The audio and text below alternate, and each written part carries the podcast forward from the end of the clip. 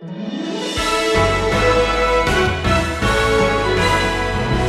is not some bookworm who cares more about theological principle than people. Romans 16 is the declaration of the heart of Paul and his love for the church. But it is also the expression of God, the inspiring agent who, through the personality of Paul, wants these people to know that he knows who they are, he knows their name, he knows what they're doing, and how they're serving. Chapter 16 of Romans is God's way of saying, People mattered, so do you.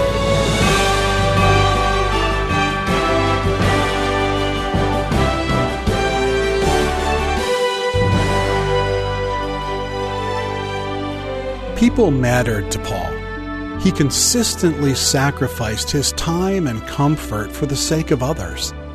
And people certainly matter to God. In Romans 16, Paul mentions several people by name. It's as if he's calling out a roll call of God's choice servants. And that's why Stephen is calling this series When the Roll is Called Up Yonder. We begin this series with a sister in the faith, a lady named Phoebe. This is wisdom for the heart.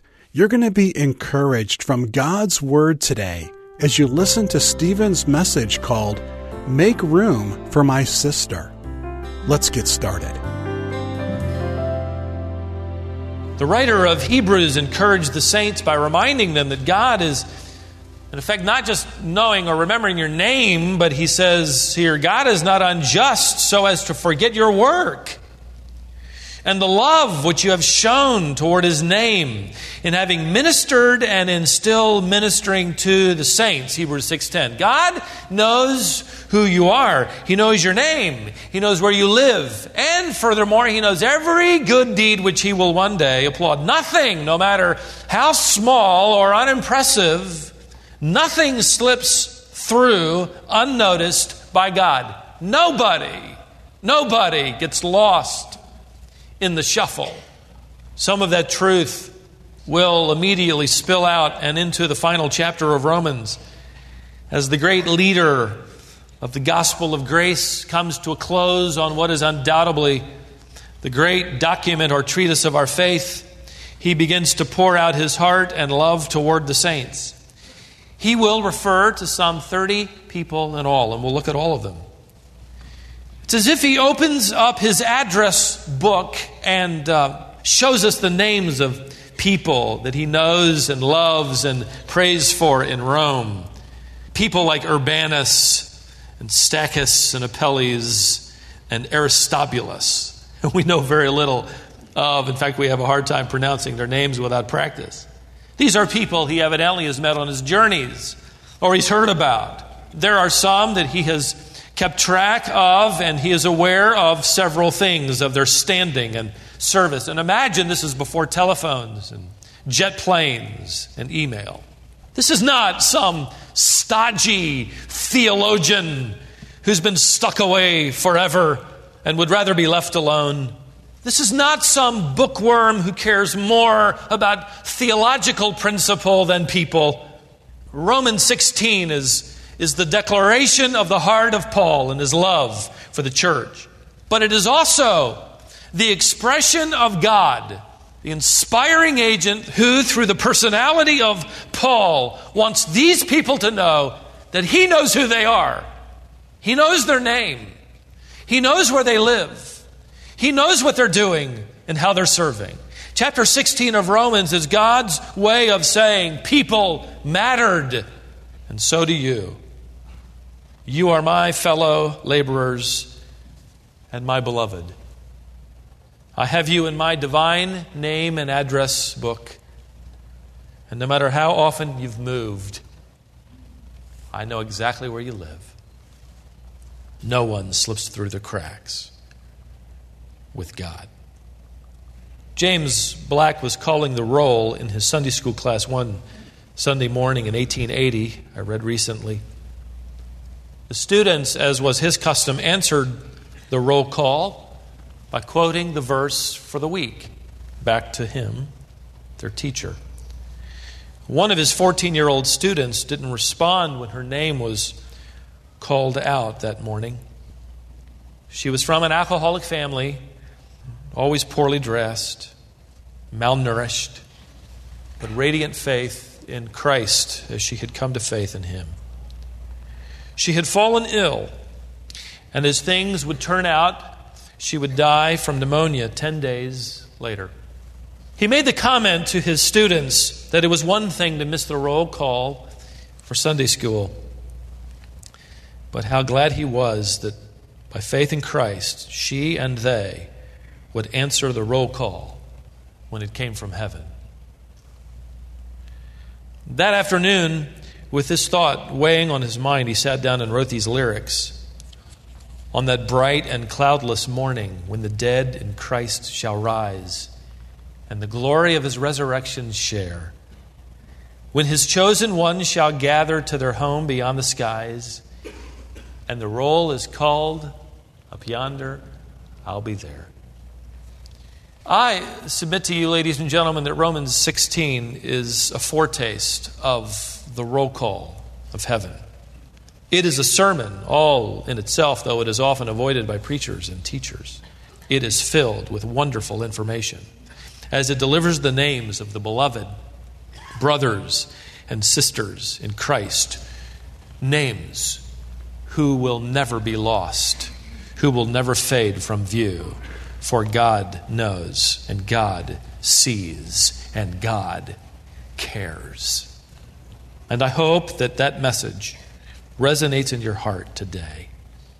Well, the opening words of chapter 16, we'll cover a few verses here. Paul begins with a very special commendation. He says in verse 1 I commend to you our sister Phoebe, who is a servant of the church which is at Cenchrea, that you receive her in the Lord in a manner worthy of the saints, and that you help her in whatever matter she may have need of you. For she herself has also been a helper of many, and of myself as well. Now, the name Phoebe tells us several things about her. Her name is the feminine form of Phoebus, one of the names given to the god Apollo. It would have been a mark of honor for her pagan parents to so name their daughter after one of the chief gods of the Greek pantheon, which betrays their own misguided faith. Apollo was supposedly the twin son of Zeus and was regarded as the god of music and medicine and poetry. He was also the god of light in this superstition known as Phoebus, which literally meant radiant. And the feminine form of Phoebus, radiant, is Phoebe. Parents of Phoebe were evidently thrilled with the birth of their daughter, and they considered her birth the giver of music and mirth and, and light, and so they named her in honor of perhaps their favorite pagan god. Since loyal Jews avoided the names of pagan deities, we can also assume that her parents were Gentiles. We have no record of her conversion to Christ. But given the fact that she was connected to the church at Cenchrea, the eastern port of Corinth, this church at Cenchrea would have been a daughter church of the believing assembly in, in Corinth. It's very likely that Phoebe heard uh, the gospel from Paul himself as he served in Corinth for that year and a half. Perhaps Paul had had a significant role in the life of that assembly.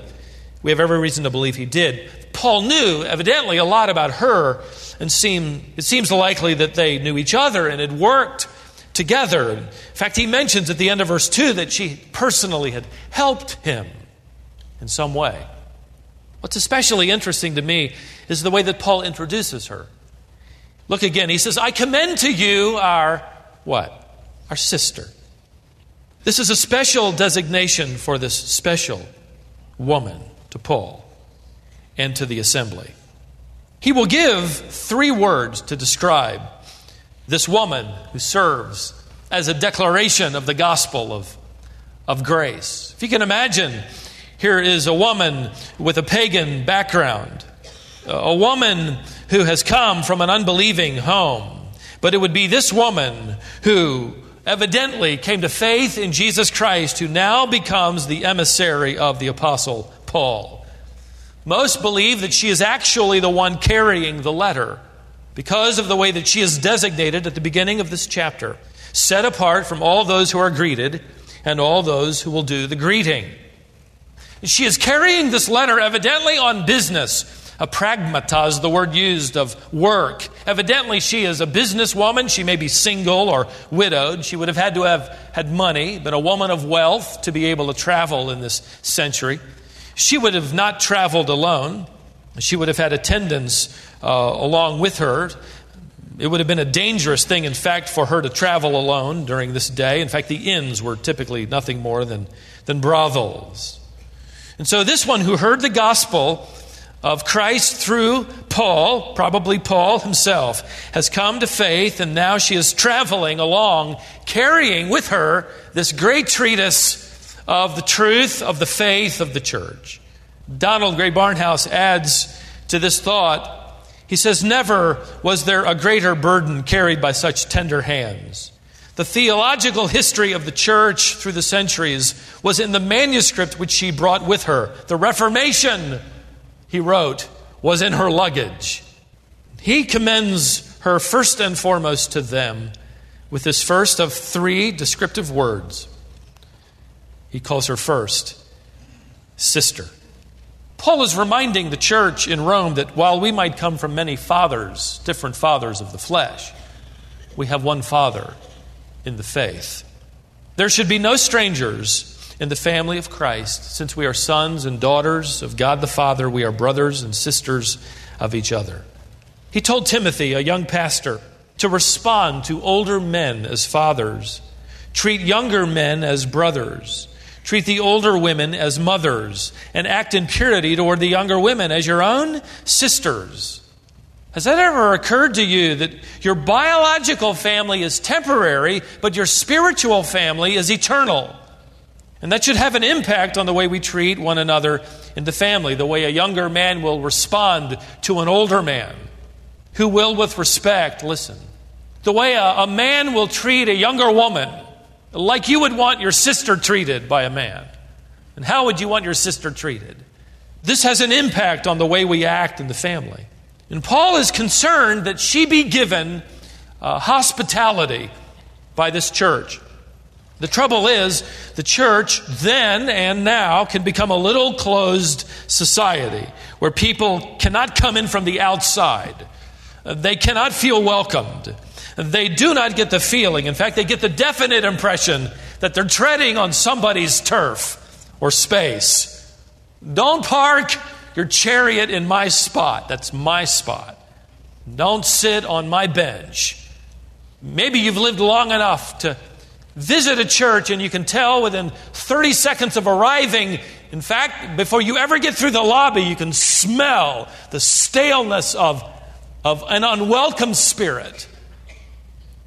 For all of us who come here and the fact that this church continues to grow, more than likely you're sitting around strangers. And both of you might be waiting for the other to greet one another. Take a look around you and notice your brothers, your sisters, your mothers, your fathers, and make room in your heart. Paul is effectively saying, make room in your assembly and your hearts for one more, and specifically, he is saying, make room for my sister and yours too. Her name is Phoebe, a converted Gentile from an unbelieving family who's come to faith, successful in business, she carries with her the letter that you are now reading. Imagine that. You can't imagine, by the way, how proud I was of one woman in our fellowship. I was copied on an email from one of our teaching staff who received this email from her. What an incredible spirit she had and has of allowing people to crowd in and even crowd her out. She wrote, I am one of the parents who gets to church earlier and earlier each Sunday to stand in line at the butterflies class. And I just wanted to thank you for making it worth the wait. Now, that doesn't typically follow. I have to stand in line waiting in class, and I want to thank you for making it worth the wait. She goes on to write two weeks ago, we were unable to get our son into the class, which he loves. I told him that his class was overflowing and now full, and he began to cry. I was kicking myself for not arriving earlier. My son is two and a half years old. And this week, as we pulled into the parking lot, he said, Hurry, mommy, hurry. I don't want my class to be full. She just wrote, I wanted to encourage you all and thank you and praise our Lord for all the wonderful things that you are doing in tiny hearts. Isn't that great? That is a spirit who says, We will somehow make room for sisters and brothers. May her tribe increase. I personally think, ladies and gentlemen, that Paul was a bit concerned that Phoebe doesn't get the hospitality she needs. Paul doesn't know firsthand, he hasn't traveled there yet. He doesn't know the temperature and personality of the church in Rome. He doesn't know the feel that you get when you show up. He does know that there are problems between the Jews and the Gentiles welcoming uh, one another. And now this Gentile woman is going to show up and and she's, she's carrying the letter from Paul, and she's wearing the clothing of wealth, and she's bearing the name of a pagan god, and no doubt all heads are going to turn, and everybody's going to check her out, and the tongues just might start to wag, and the heads begin to nod. So Paul says, where he should have put this commendation here at its appropriate place, I want to introduce to you the one carrying this letter for me Welcome her. She is my little sister, Phoebe. Notice his strong words in verse 2 You receive her in the Lord in a manner worthy of the saints. And help her in whatever matter she may have need of you. You see, you write that because you're not sure it is automatically going to happen. Help her any way you can. Make her welcome. Bring her in. Show her hospitality. Treat her like one of the worthy saints that she is. The second word he uses to describe Phoebe is the word servant. Back in verse 1, he writes, I commend to you our sister Phoebe, who is a servant of the church which is at Cenchrea. The word servant comes from the Greek word diakonos. The word is neuter here as a general term used for service or servants of any kind. The word is used in the New Testament of the household servants who drew the water that Jesus turned into wine in John 2 5 to 9. Diakonos has already appeared in an unlikely place in Romans 13 for secular governmental officials who serve as diakona, ministers of God, for your good. Certainly, they're not deacons in the ecclesiastical sense of the word. In fact, they're not even saved. The word is also used of Jesus Christ himself in Romans 15 8, who came as a diakonos, who came as a deacon, a servant, literally rendered, to the Jews. During the first few centuries of the church, we do know that a role called this deaconess role developed out of a practical need more than a biblical mandate. Women were appointed as deaconesses in the early church to specifically care for the sick, to care for the poor, to uh, provide hospitality to strangers who were passing through or believers, and even for the inmates who were imprisoned. And they were also responsible to help the women who were candidates for baptism and to mentor new converts who were women to the faith. Now, the question as to some ongoing, officially elected position of deaconess is difficult to define since diakonos has no feminine form in the Greek language, and the word is used in a variety of ways. However, I will say this in a biblical church that has men serving as elders, pastors, overseers, and men serving as deacons in their role of serving, to add the role of deaconess, some official role who will serve alongside, to use that term for women serving the body in a variety of ways would not violate any scripture which entrusts authority to the office of elder and service to the office of deacon. I'm aware of some good churches who have chosen to establish the office of deaconess, even though Scripture doesn't mandate the office. In fact, it doesn't even define for us the office. There's a question as to the qualifications. But whether any good church officially mandates the office of deaconess or not, the truth remains every effective, every progressing, advancing church understands that without women serving, as it were, as deacons, serving the body, serving the church, that church would not last a weekend as we know it. Praise God for women who serve, whether they are elected to some office or not.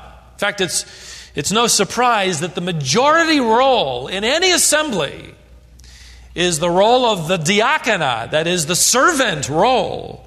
In fact, the Apostle Peter told the entire assembly, men and women, all of the members of the body, to serve diakonuntes.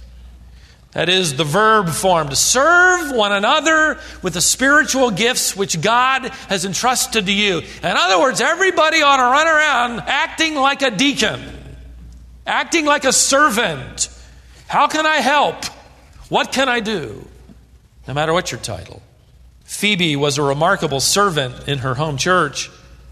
We don't know exactly what she did, but we do know she served the body at Cenchrea, humbly meeting the needs of her spiritual family.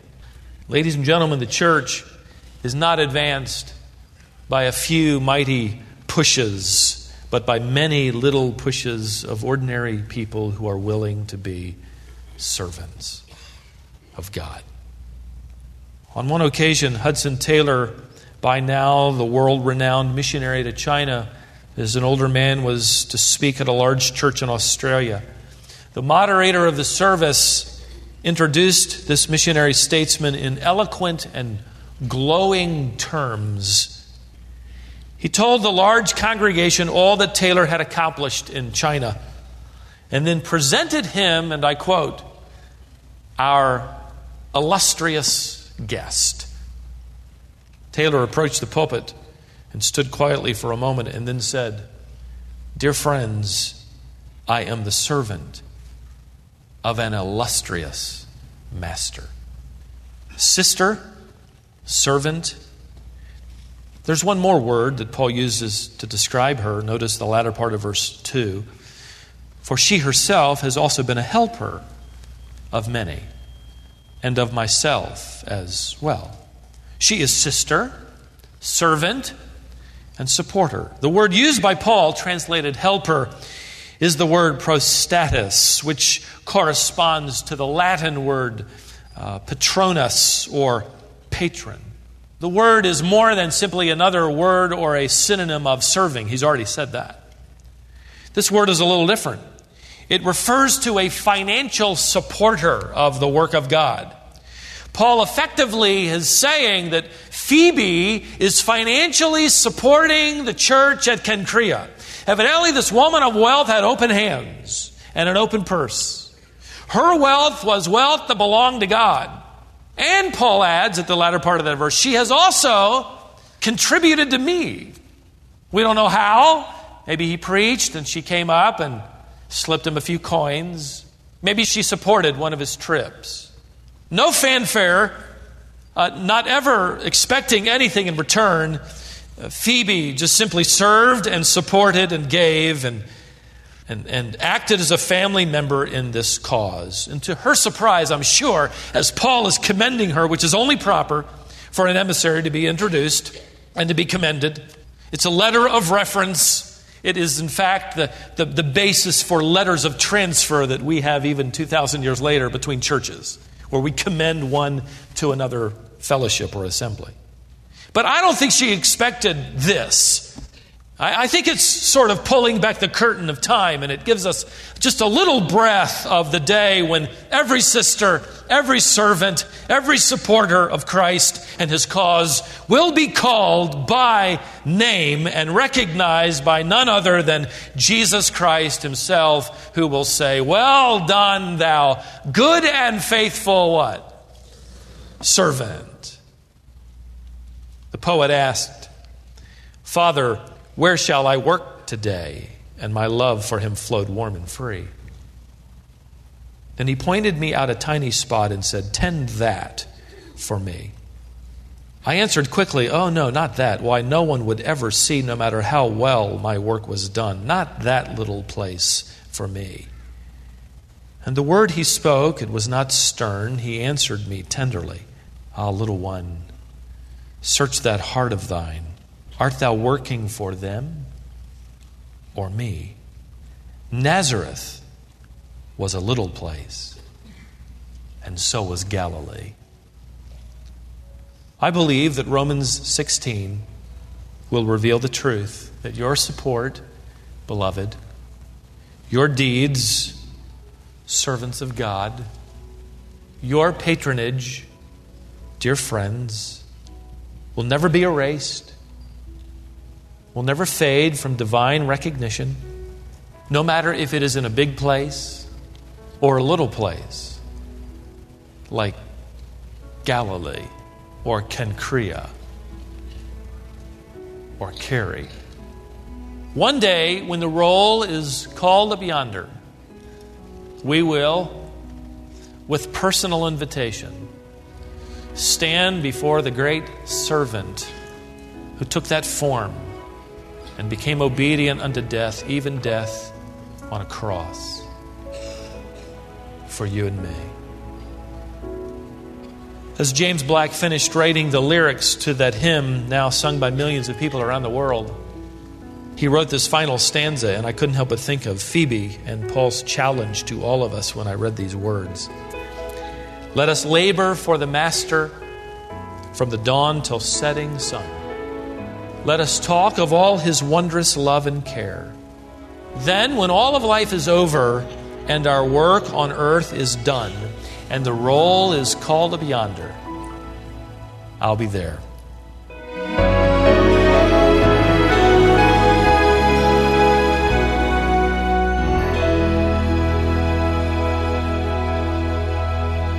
Let's labor to be found faithful until that day.